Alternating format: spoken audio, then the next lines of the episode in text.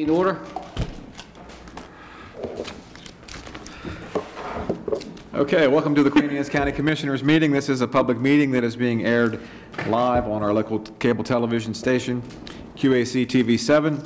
These media broadcasts provide county citizens an opportunity to watch and review our scheduled public meetings.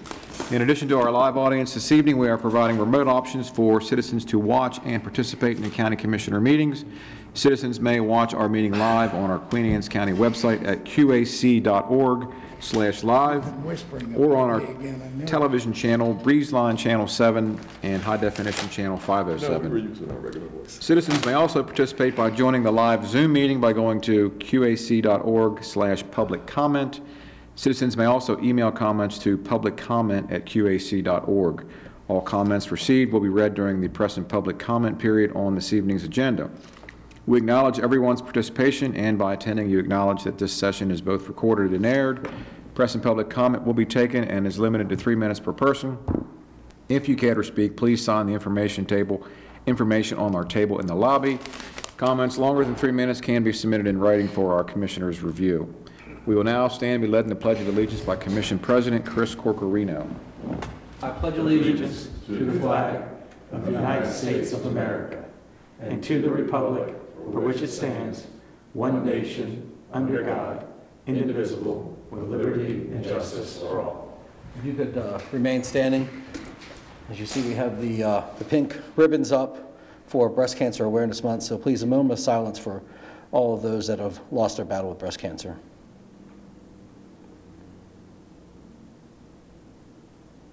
Thank you.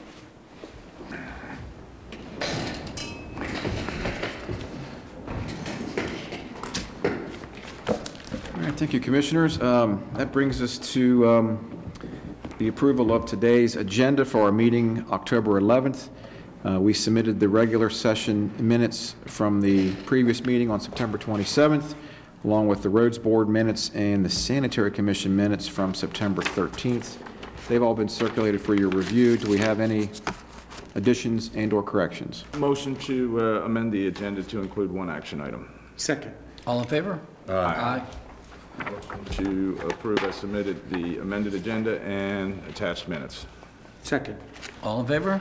Aye. Any opposed? Okay. All right, thank you, Commissioners. We just held a closed session under the uh, General Provisions Article 3305B, uh, point 7, to consult with counsel to obtain legal advice, and no decisions were made in our closed session.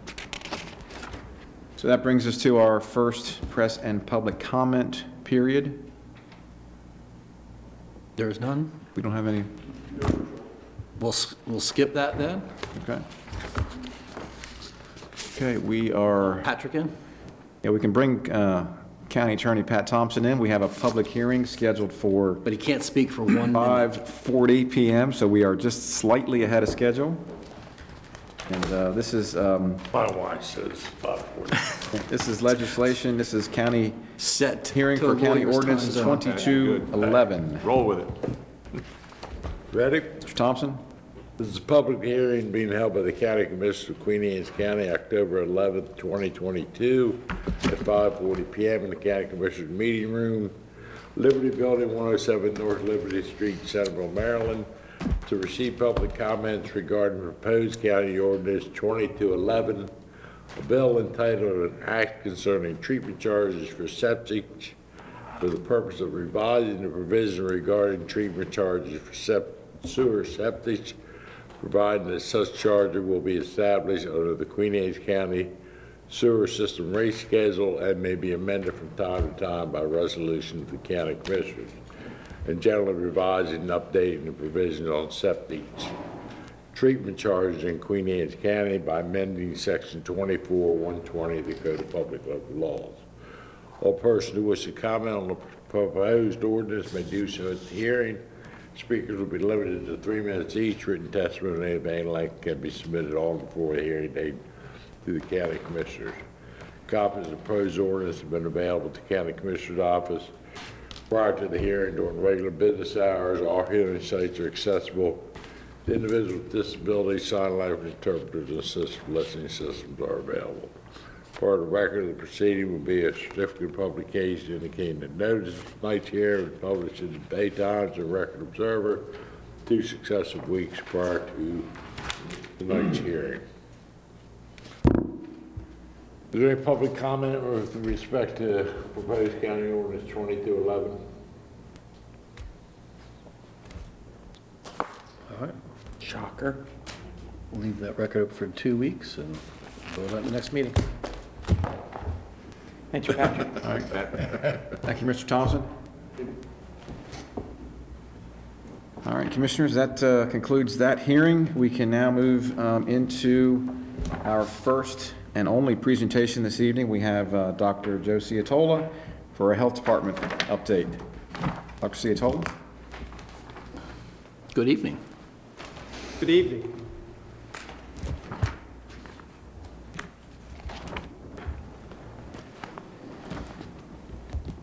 Well, First off, Nice to see you in front of us again. It's been a while. first off, I'd like to apologize for not being here two weeks ago when the budget item came up about the Zoll vents. Unfortunately, I had another meeting, and the meeting was with Mr. Omicron. So it's been an interesting 10 days to two weeks with Omicron. Hmm. So after two and a half years of battling it, uh-huh. I finally lost. So. Hunted you it's- it's- down. It's been nice recovering. But good evening, everybody. So tonight, I'm going to give you basically where we are for fiscal '23 with the Health Department. Health Department is back open in normal business activity. We have reached our 10-month anniversary of no IT connection because of the breach from MDH back in December of last year. We are currently in the process, and there's six jurisdictions that have decided not to go with MDH, Office of Ian, OET, but to go with the state, DoIT for our connection. We are in the process of doing this. To say it has been a uh, convoluted road would be an understatement, dealing with IT, security, protection, what devices are allowed. But fortunately, I think within the next month, month and a half, that we should be fully connected again so that we have access to all of our data and reporting capabilities. The other jurisdictions in the state that have decided to go with MDH, their personnel will now become state employees. The pins will be changed from county pins to state pins. So that means that the IT staff in those health departments that go with MDH will no longer truly be under the control of local health department. I did not feel that that was an appropriate way to go with Queen Anne County. We have an excellent IT staff, and that way they are multi-activity, multifunctional, and we control the process. So, so Doctor, the state's been backed up, but we just haven't been able to link up with them, right? Correct, because of all the, the issues in terms of. Correct. Even MDH has not been fully back up. It's still been coming in in bits and Right, pieces. but they've, they've got back, They've gotten. they're better than they were 10 months ago. Yes, yes. Okay. And so are we. Right. Because we've bought new laptops, we've scrubbed our equipment to make sure that there's no other viruses or whatever. So that's the update for our DoIT reunification with IT. As far as the department is concerned, we did have a issue with loss of staff in our addictions program. We currently have an acting director for addictions who seems to be doing a very good job. We are actively recruiting for more peers to address the issue of the response for those that seek treatment, both inpatient and outpatient. And we've been very successful with our Narcan distribution and pushing it as much as possible. And I must say that I was very pleased with the representation that occurred with Queen Anne County Goes Purple. I mean, we had an excellent response. And Jim, I'd like to thank you for that support with the other commissioners. And we Thank had you. your staff here at our last meeting, training us on the Narcan, so Oh. we all are carrying it now. And looking at where we are as a nation mm-hmm. with the amount of fentanyl that is now out there, and what really scares me is the ones that look like Skittles. Mm-hmm. And I think every parent needs to be very vigilant about what is in their household, what their children are being exposed to, because when we're dealing with the fentanyl, sometimes that two milligrams of Narcan doesn't do it. Hmm. And, he- and that's why I've, been and strongly stressed with our staff, give out as much as we have and get it out. Because two milligrams may not be enough at that time that it's needed. So everybody should probably have at least two to three nasal dispensers of Narcan in their home. As far as other activities, infant and toddler program has been back in business. We've had 42 new referrals since the 1st of July. So that's encouraging. Right now, we're servicing 72 birth to three-year-old in the program and 14 three to kindergarten kindergarten age. Our WIC program was just awarded the USDA Breastfeeding Award of Excellence for the program they run with breastfeeding with the new mothers. The only organization in the entire Mid-Atlantic that received that award. So kudos to them. Family planning, we've resumed increasing the volume for family planning. Uh, In fact, we had 47 clients since the 1st of July, 12 of them completely new to the program. New initiatives, our community outreach nursing program and community services. We've contracted contractually with a dietitian, and we're actually running programs now in our senior centers on healthy lifestyles and healthy plant-based food options, specifically the Mediterranean diet. So it's been received with quite a bit of enthusiasm. And to be honest, the Grasonville Senior Center is taking the lead on the interest and activity. So I'm very pleased with that. That's Now- right. And I'll get to COVID. COVID, as we all know, is something we're going to learn to live with.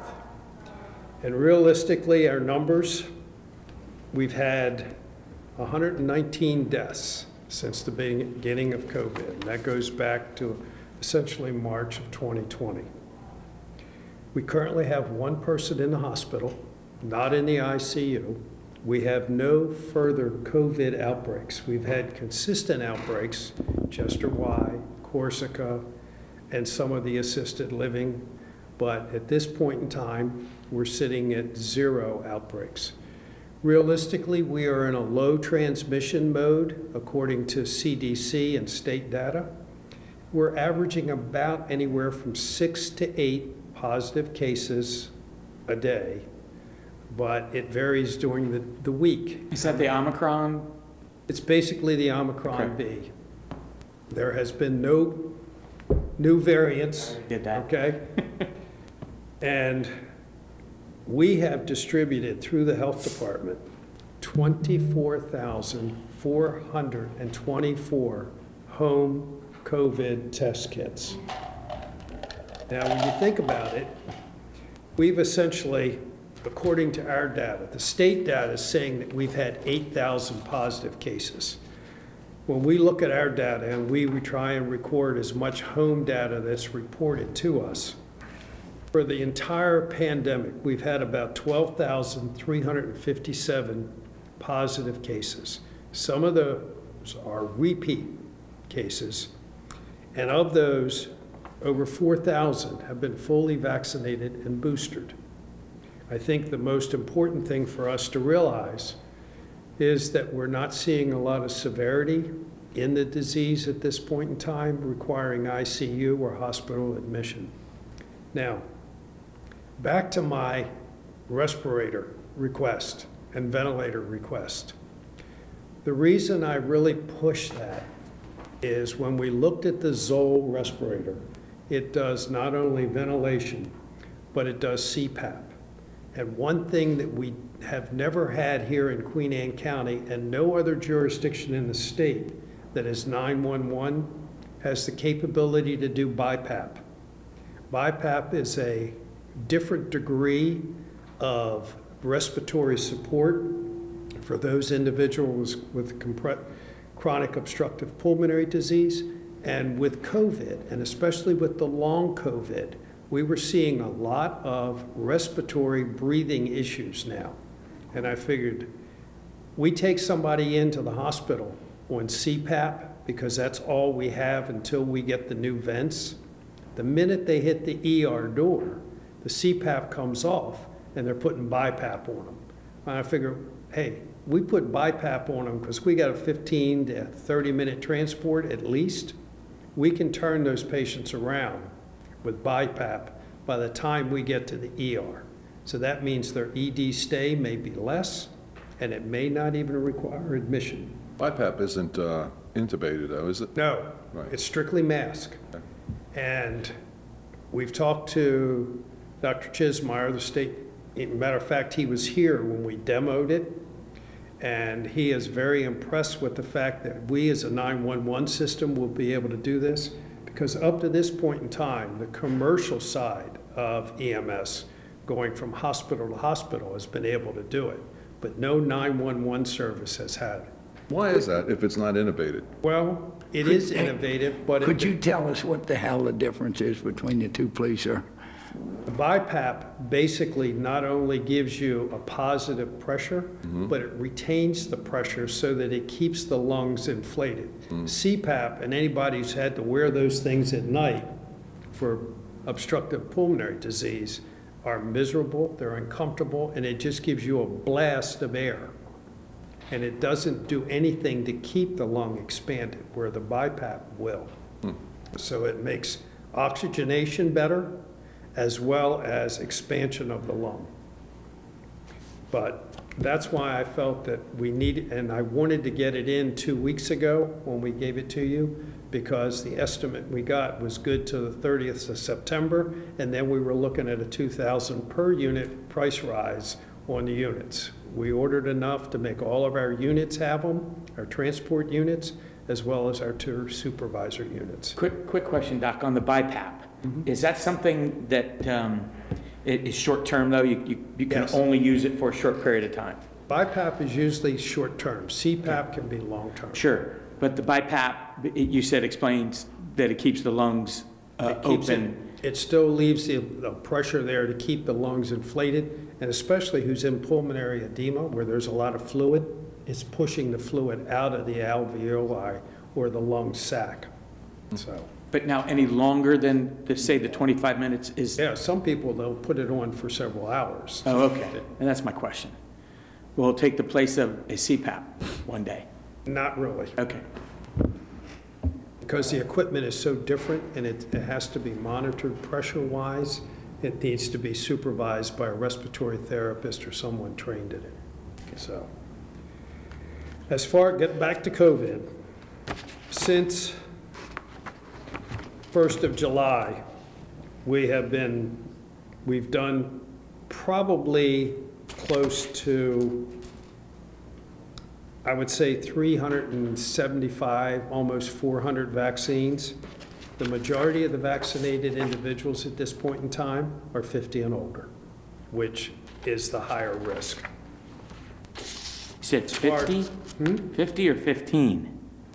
You said 50 and over. Five zero. Okay. As far as COVID, on COVID testing with the health department, on a regular basis since July, we're averaging anywhere from 250 to 320 tests a month. So the home test, I think, has really mm-hmm. been the go-to for mm-hmm. everybody. And it's amazing how sensitive the, the test is, because my wife and I both tested. We, she started feeling bad Thursday night. We tested on Saturday morning, she's positive.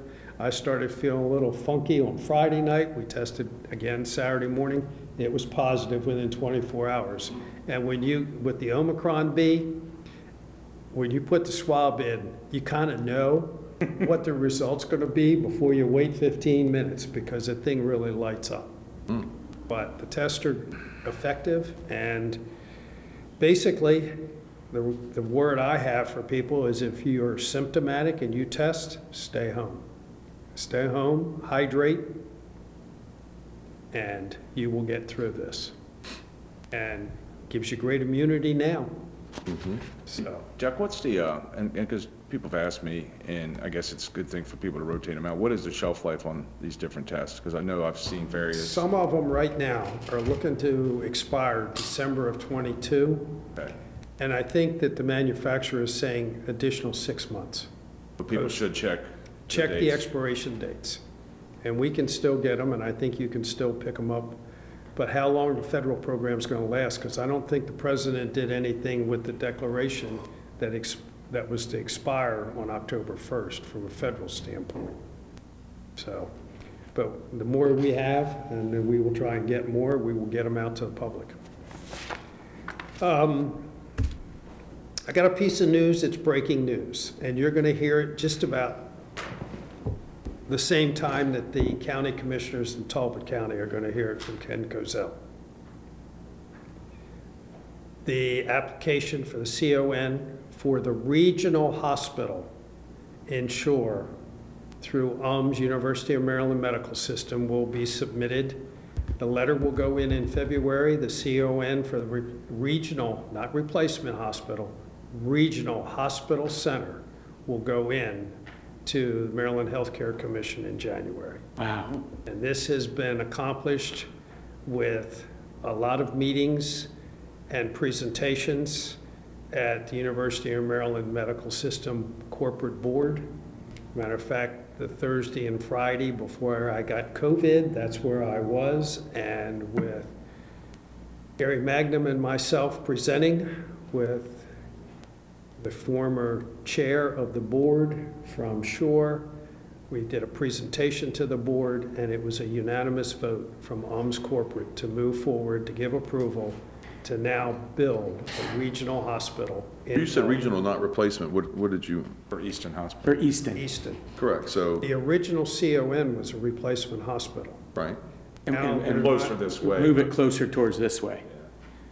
So that certificate of need, when, when will we hear that? You will start hearing things once the application goes in, but Ken Kozel right now is telling the Cal Talbot commissioners that the process is a go.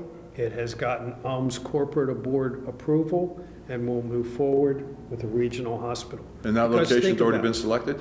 Hmm? The location's already been selected? Location is accepted by the airport, by the property between the airport and That's the right community to the center. Nice. I mean, that's the And same you place. need we to live. understand, the, the, changing the wording and the designation of this as a regional hospital, because what the, the plan was all along, a hub and spoke.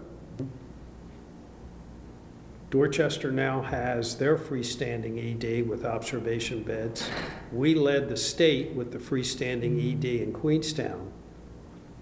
And with Chestertown being set up as a geriatric type of facility for the Upper Shore, this now increases the fact that we need a hub that can deal with the volume and the degree of severity in disease.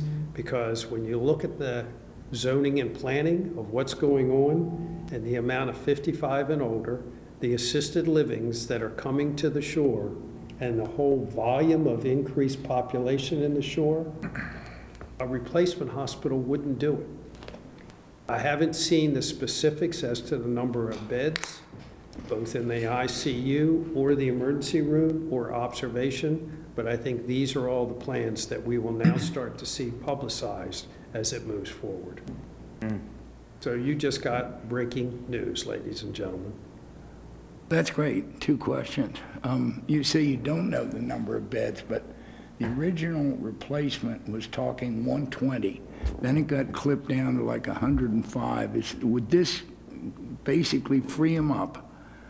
It to- gives them the opportunity to readdress those numbers. Right, exactly. Because of the cardiac cath, the stenting program, and the need for ICU beds and increasing the size potentially of the, the cardiac lab will change that. And also because of the number of emergency, both walk-in and EMS, we've had a major issue, as you all know, with wait times in the ER because of not only bed capacity, but staffing issues. And the other th- commitment that we really got out of the UMS corporate meeting was a plan to really work on recruitment for not only primary care, but specialty care, nurse practitioners, and physician's assistants here on the eastern shore and the mid shore. Because we have a real paucity of available primary care in the mid shore. And I keep hammering on that desk to say we need, I mean, the University of Maryland School of Medicine has always been the, the place where people train who want to stay in Maryland. And we need to really be able to show what rural medicine is, and we can do that with electives for those residents in primary care, family medicine, ER, and specialty care. We used to do it before in the late 70s. We need to get back to it. Sure we don't want to move it to 213 and 50? I'm afraid that, that Chip is- horse has lost, le- left the barn, Oh, yeah. and the barn has collapsed. So, Second question from me. The, the constraints on the hospital as it lives now have been basically staffing, com- staffing constraints as, as per Hefner.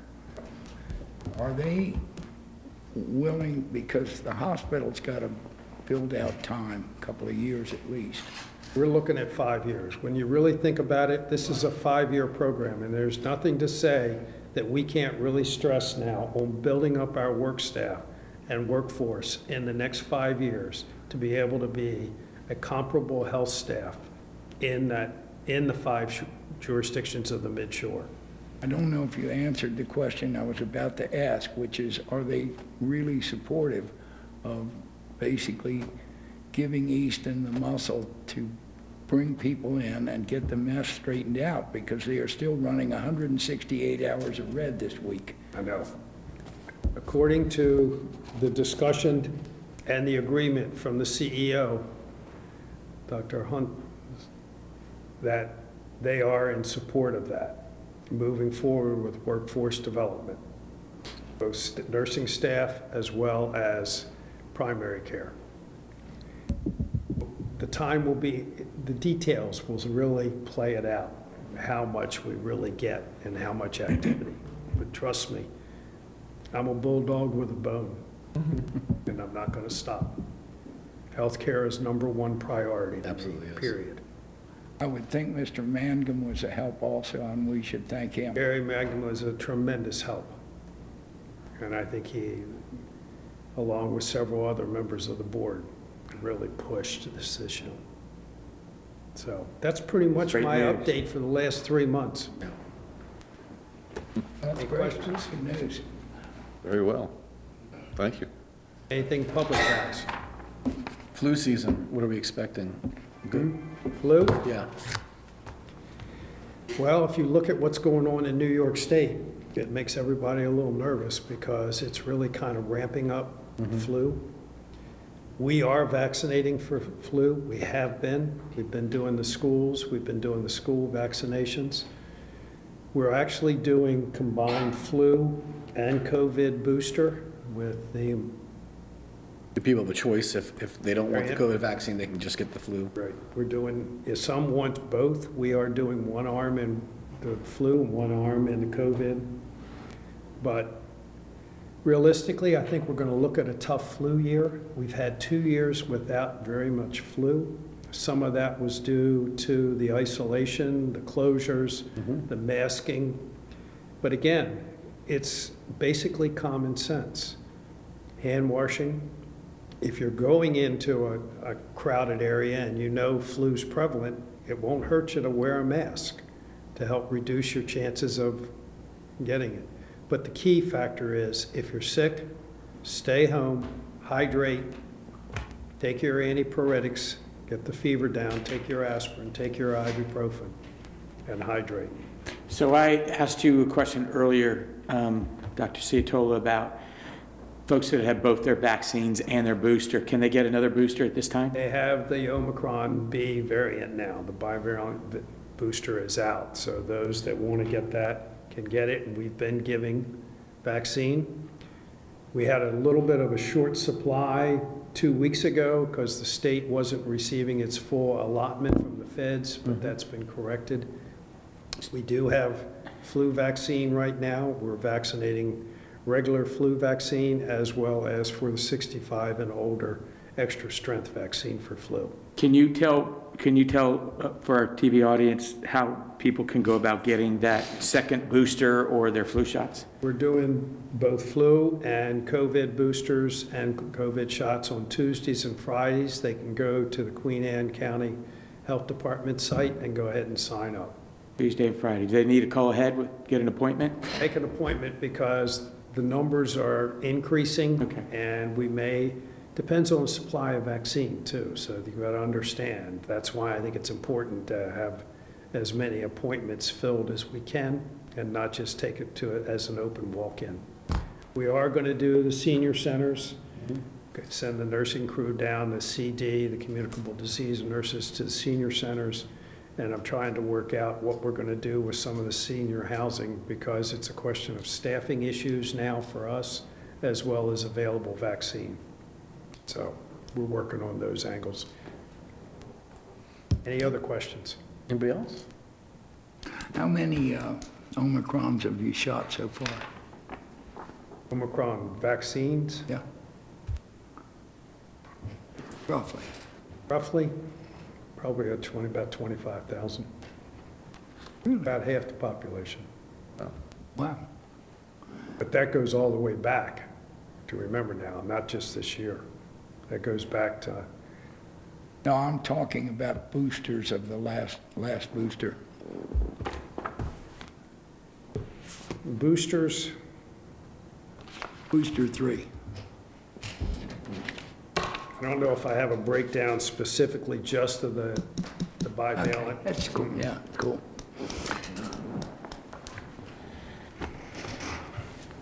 but Any more questions for Doc? He, the, the desk item we had, Commissioners, was Is that submitted. why he's here? Yeah, well, he, he was here for his update, but it just so happens the desk item we have is from the Health Department for the new, another grant that uh, they've successfully pulled in for the PEARLS program, which is a uh, telephonic services designed to help individuals with depression, uh, physical impairments, and isolation. So um, Doc's here if you want to make a motion on that. Well, there isn't one already written, but Should, should be on your outline sheet, Commissioner.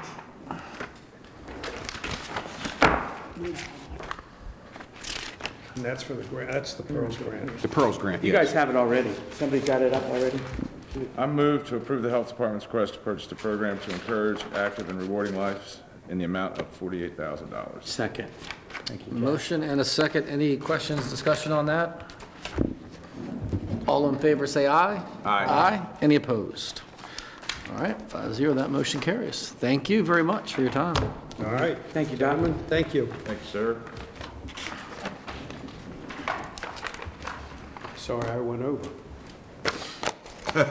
No, you're fine, Doc. Good update. Thank you very much, Dr. Ciotola. Appreciate that.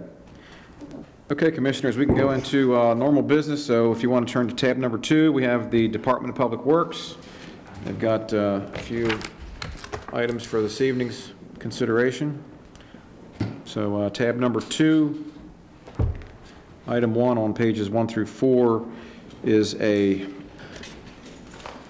recommendation for a purchase of some state-owned right-of-way down at, uh, adjacent to the Kent Island High School, and there's an exhibit in your book there that shows this little section of right-of-way right next to the, the baseball field and the, looks like the soccer fields there. Um, Is there a reason why we would want to, Uh, Aside from a buffer, just a buffer for the Board of Ed, that's all it provides. that the buffer that the count, the state owns right now, and they want us to take it? It's the old railroad, railroad right away Okay. that they're getting rid of. Yeah, the state's going through, you know, disposition of public right-of-way properties, and they've reached out to the county to see if we'd be interested in acquiring this piece. We feel that it is probably appropriate for us to, to pick this up for uh, 18 $18,500 from the state. Um, There is a sewer line through here as well, which provides an additional buffer there between uh, Love Point Road, the uh, Route 18, and the, and the school.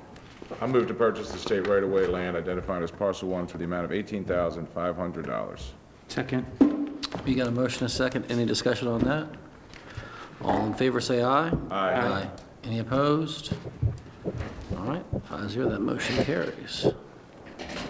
Okay, Commissioners, thank you very much. Uh, Item number two on uh, pages five through 25 is the uh, assemblage of information, our priority letter for the 2022 annual Department of Transportation tour, when uh, Secretary Ports and his entourage come to visit us each year to ask for our highest priorities for the uh, Consolidated Transportation Plan. So he'll be coming down with his modal administrators, Aviation, State Highway, Port Authority, Transit, MTA, to review those um, programs for the next five years. So um, Steve Cohoon here, our infrastructure planner, has put together the packet here, all the uh, related information. So this is for your review, and if you want to highlight anything particular, or if you have any other projects you want us to put forth on the list for our meeting, this is for next, our next meeting. Our next. Commissioner meeting, they'll all be here for the presentation, so.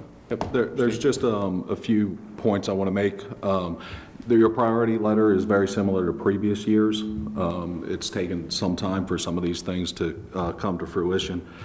Um, One of the main points in your priority letter is to address congestion at the Bay Bridge and add capacity crossing the bay.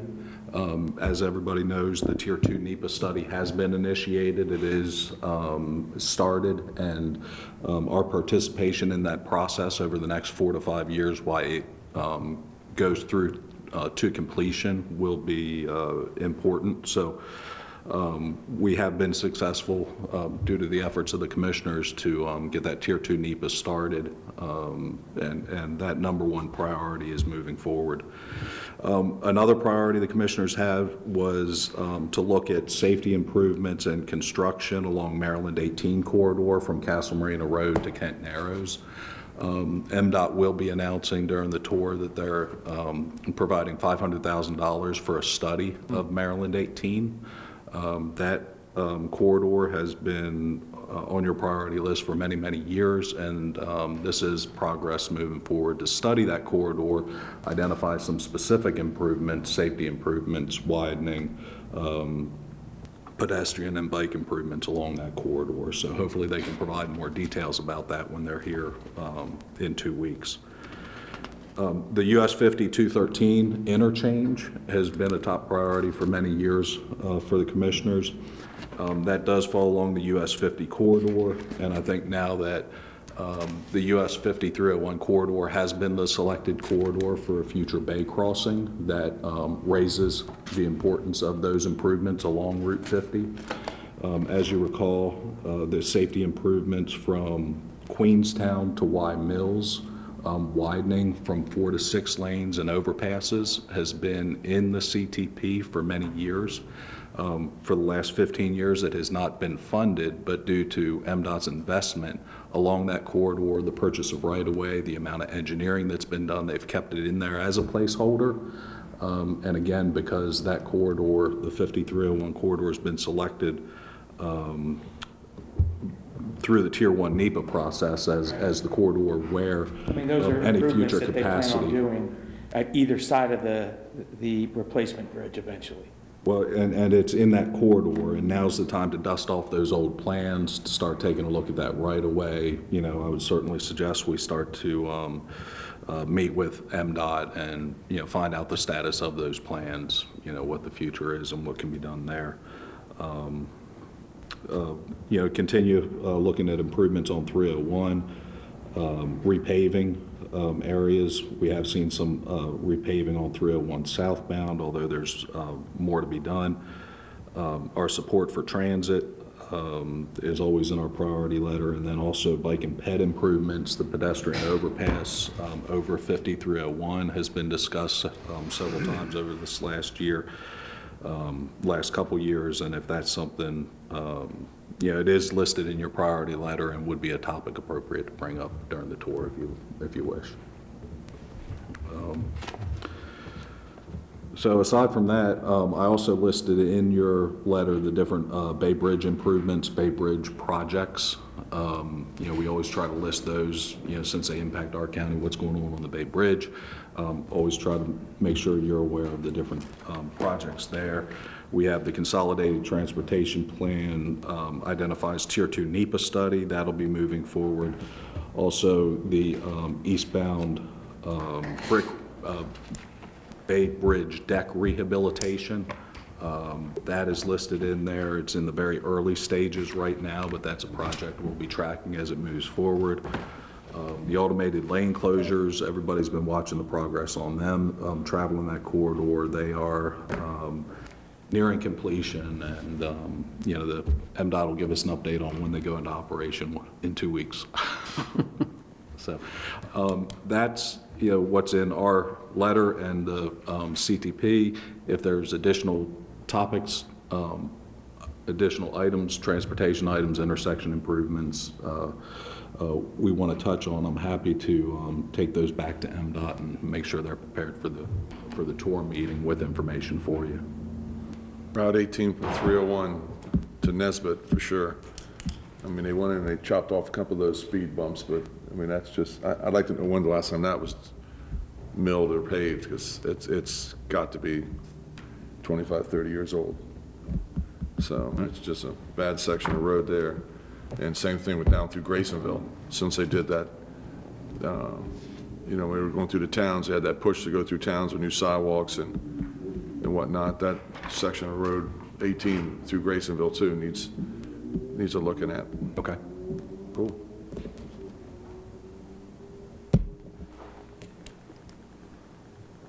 Good?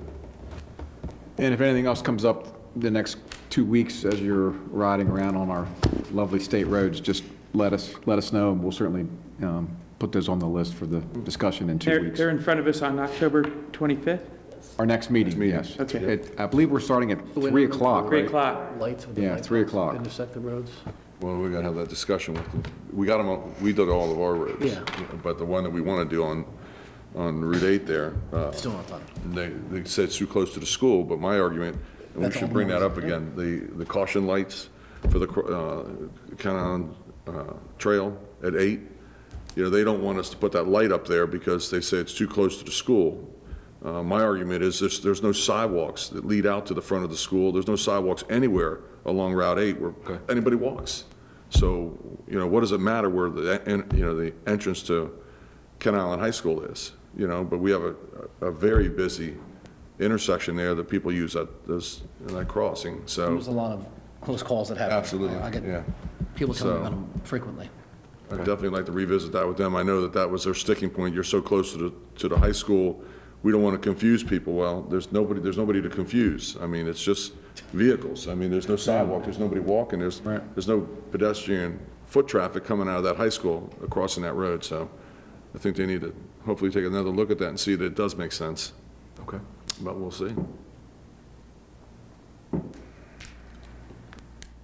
All righty, good? Bueno? Next. All right. Thank you, Steve. Thanks, Steve. Okay, our next item, item three, is the Slippery Hill Phase Two and Three PWA. Uh, This is item three on page 26 through 29, but first, can we convene as the Sanitary Commission? I make a motion that we convene as the sanitary commission? Second? All in favor? Aye. Aye. No one opposed? Let's do it. All right. All right, I'll turn it over to Mr. Quimby. Commissioners, as Todd indicated, this is the public amendment to a public works agreement for phases two and three of the uh, Slippery Hill development. Phase two is all um, market-driven rentals, whereas phase three has an elderly apartment component to it both of which were presented in our concept plan early on, some 10 or 12, or five or six years ago. I guess, you know, Alan, I- we, I had this, we just talked about this a little bit. I mean, this project, from my understanding, started with 108 units, um, 12 one-bedrooms, uh, 66 two-bedrooms, and 33 bedrooms. And uh, I I think that's right, it's 100, 108 original. Um, And now it's up to 186 with the senior, Well, the was the senior units were 50, which is 46 of them. 46, okay. But we've had conversations with the developer that it doesn't seem like the senior aspect that this is gonna be built, Todd, or is that your feeling? Because they were funding? Well, they, they were seeking out some additional local support, you Right. know, for the cost overruns, but I. But it I made think it they're- sound like they were gonna, they were gonna clip the senior housing per, portion of this. So I, I don't know if any of you received a phone call from Mr. Layfield, but, but I did. and- And, you know, without some additional funding for Phase Three for the senior housing, they were going to go ahead and nix that. So, I mean, and- I mean, to me, that's, it's important, that- and um, why don't we nix, Component of the why don't we project. nix some of the apartments and. Right, make room for Keep- the senior housing. Right, but I guess according to our attorneys, is you can't extort them like that. Is that kind of right, Amy? That seems to be what I heard as well. I have not heard anything in that regard, Okay.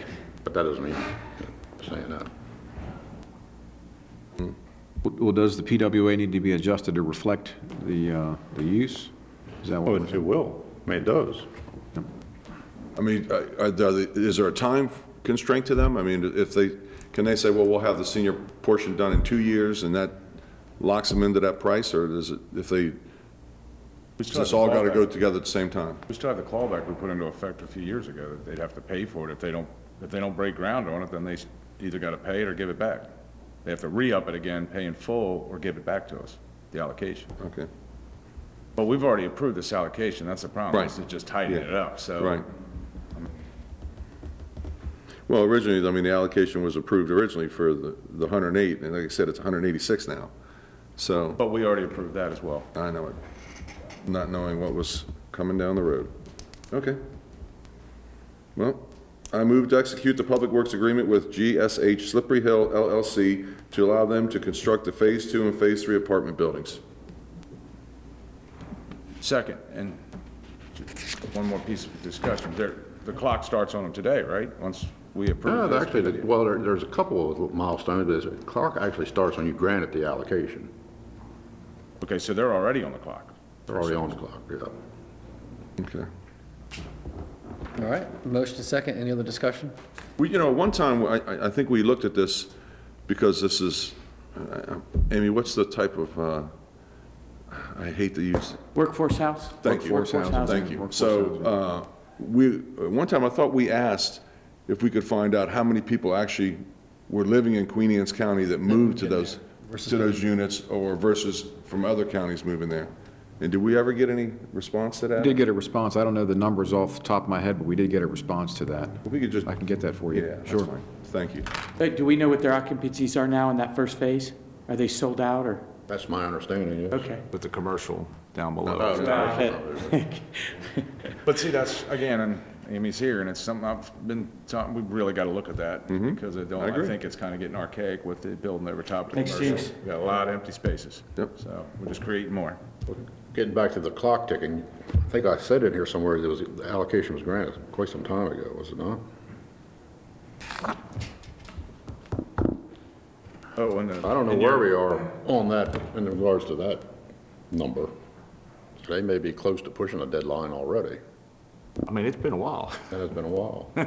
From the original, not from the, the, when they came back and asked for more, but the original was at least a year and a half, two years ago. That, that's gone, 'cause they're, they're done with that. But when they came back and, and requested additional allocation, I think that clock is pretty much run up too. But, so, but they asked for, they asked for additional, but some of what they haven't built was under the original, correct? Correct. Okay. This was just to get them, yeah. Uh, it, it's been out there for as long as I've been commissioner, so I'll tell you that. It's been a while. Any other discussion?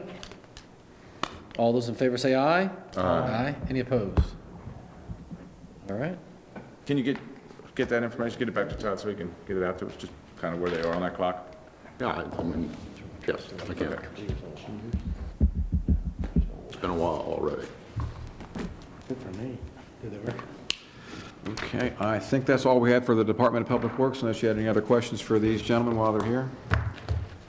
If not? Very well. Okay, Thank you. Thanks. all right, thank you both.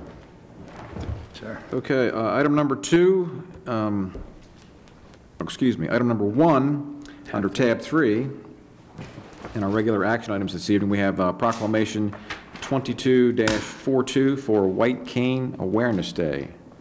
Yes, I have the pleasure, ple- pleasure of reading this. Um, Proclamation 22-42, whereas the white cane, which every blind citizen of our county has the right to carry, demonstrates and symbolizes the ability to achieve full and independent life and the capacity to work productively in competitive employment. And whereas the white cane, by allowing every blind person to move freely and safely from place to place, makes it possible for the blind to fully participate and contribute in our society and to live the lives they want. And whereas every citizen should be aware that the law requires that motorists and cyclists exercise appropriate caution when approaching a blind person carrying a white cane. And whereas Maryland law also calls upon employers, both public and private, to beware of and utilize the employment skills of our blind citizens by recognizing their worth as individuals and their productive capabilities or capacities. And whereas the state of Maryland, through the public agencies and with the cooperative assistance of the National Federation of the, of the Blind of Maryland, can and should facilitate the expansion of employment opportunities for a greater acceptance of blind persons in the competitive labor market. Now therefore, we, the County Commissioners of Queen Anne's County, do hereby proclaim October 15th, 2022 as White Cane Awareness Day in Queen Anne's County, and do call upon all schools, colleges, and universities to offer full opportunities for training to blind persons upon employers and the public to utilize the available skills and competent, competent blind persons and to open new opportunities for the blind in our rapidly changing society and upon all citizens to recognize the white cane as a tool of independence for blind pedestrians in our streets and highways. Signed by the county commissioners. Thank you. Hey, before we go any further, I want to correct something. Uh, Nancy, that was just here a second ago, uh, just informed me that the crosswalk light is ordered. It should be installed here within the next two months, right? Yep, and what the argument was, or the disagreement was, shouldn't call it an argument, is we wanted the constant flashing like all the other ones. And the state says, no, that'll confuse people at the school, so it's push button.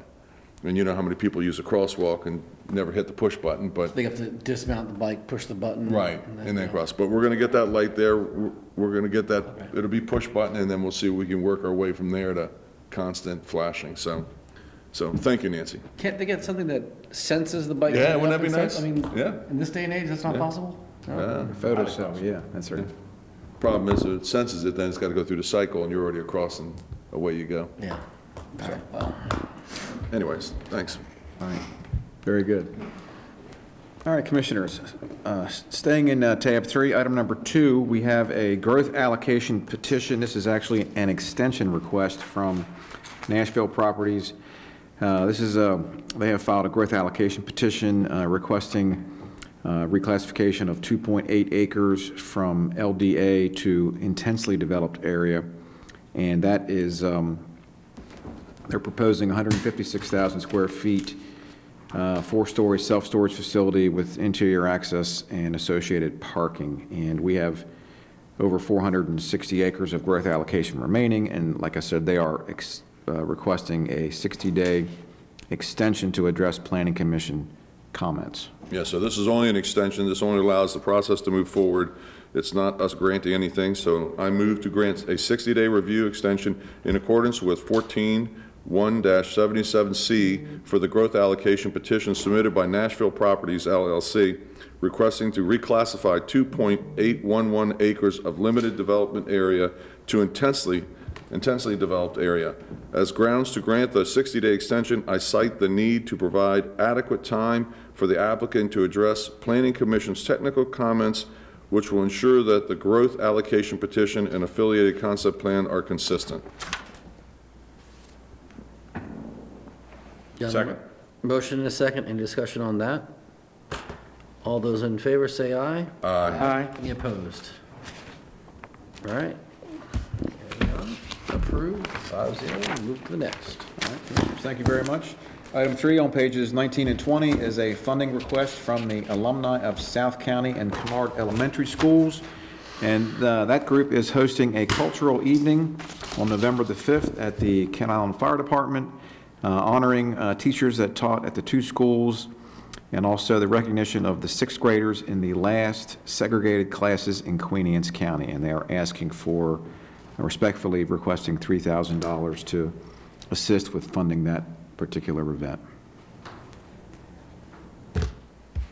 I move to assist with funding for the South County and Kennard Elementary Schools event on November 5th, 2022, in the amount of $4,000. Second. You remember that, Phil? Yeah. We got a, uh, a motion and a second. Any discussion? All those in favor say aye. Aye. Any opposed? You got, you got that, Marty, 4,000? That was for 4,000. I did hear that. Okay, all right. All right. Jim's just keeping you alert.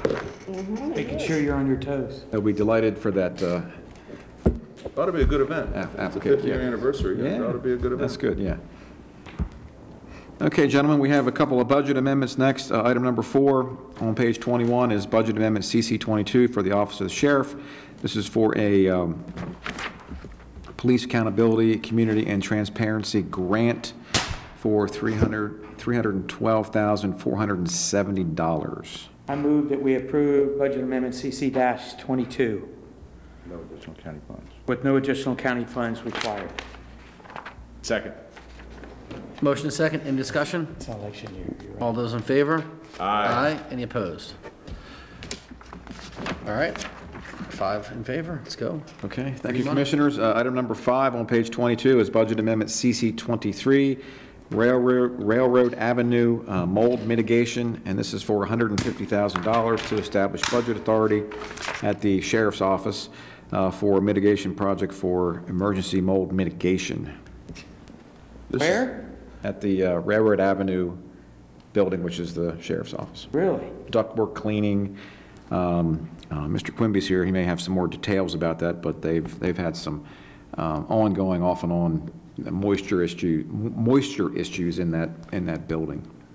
It was formerly a, a garage and a print shop, so it's, it's, uh, it's been difficult It's to all keep over dry. the ceiling, isn't it? Yeah, over there.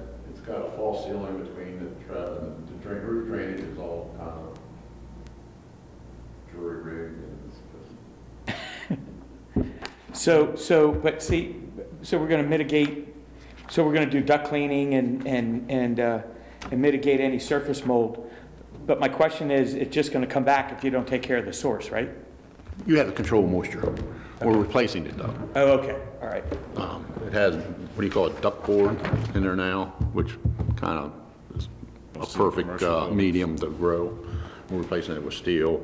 And they also have a oversized, apparently they have an oversized HVAC unit in there that short circuits all the time, so it never draws the moisture out of the air like it should. So we think, hopefully between those two things, get the mo- the mold out that's there and controlling moisture, that'll solve it. Can I recommend adding UV lights in this unit? Can you, have you, what? I'm Can I sorry. recommend we put UV lights in the unit if we're having mold issues, because they are great for mitigation as well as future, Ongoing mitigation. correct, and they're inexpensive, and it's, it's, You put them right in the ductwork? yeah, goes right in the ductwork in the return section. I'll look into it. All right, any more discussion? Hmm. All in favor? Aye. Any opposed? Hold on, we didn't make a motion there, We didn't make the motion? but there was no motion, we started I make a discussing. motion that we approve uh, Budget Amendment CC-23. Second. All in favor? Aye. Aye. Any opposed? Thank you, Marge. This time it's approved. I thought we had a motion. We've been in meetings since 1 o'clock, so. I know, my brain mush. All right. All right, thank you, Commissioners. And our last budget amendment this evening is C- Budget Amendment CC 24 for the uh, Southern Kent Island Community Mains Phase 4. And this establishes budget authority for the community mains on Phase 4 of the project. Um, Total cost of about $12 million. Can I get a motion? Motion to approve CC 24, no additional county funds are requested. Second. Motion and a second. Any discussion? Hard to believe we're Phase 4, I tell you what, Phase I tell you what, I didn't think we'd ever hear that phrase, that number. All in favor? Right, Alan? Aye. Any opposed? You ain't telling Alan nothing you don't think about every day. That's everything, right, Move Todd? up to Sudlersville. Yeah, that is all of our action items this evening, Commissioners. That's, uh, Do we have anybody press a public comment? any press and public comment, part two? Anybody? All right, Thank you, Alan. so, go to roundtable, I guess. Who would like to go first? Bill has nothing. I have nothing. Me? No, I would like to say, oh, happy birthday. Commissioner Wilson, right? Isn't today your birthday? No, it, it, it will be before long, but yeah, Birthday. what, I thought today was your birthday, 28th, 28th. yeah. I'm- Okay, we'll get you in two weeks. So I want to say that, uh, I want to commend Mr. Mon, who, when I clumsily did a backflip and broke two ribs three days ago, came and sat with me in the ER for two or three hours in a most gentlemanly and, you know, Certainly.